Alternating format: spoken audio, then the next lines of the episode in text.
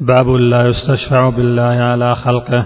عن جبير بن مطعم رضي الله عنه قال جاء اعرابي إلى النبي صلى الله عليه وسلم فقال فقال يا رسول الله نهكت الأنفس وجاء العيال وهلكت الأموال فاستسق لنا ربك فإنا نستشفع بالله عليك وبك على الله.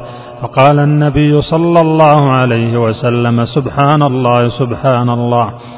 فما زال يسبح حتى عرف ذلك في وجوه أصحابه.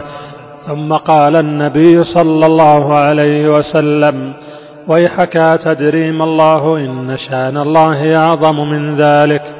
إنه لا يستشفع بالله على أحد من خلقه وذكر الحديث رواه أبو داود.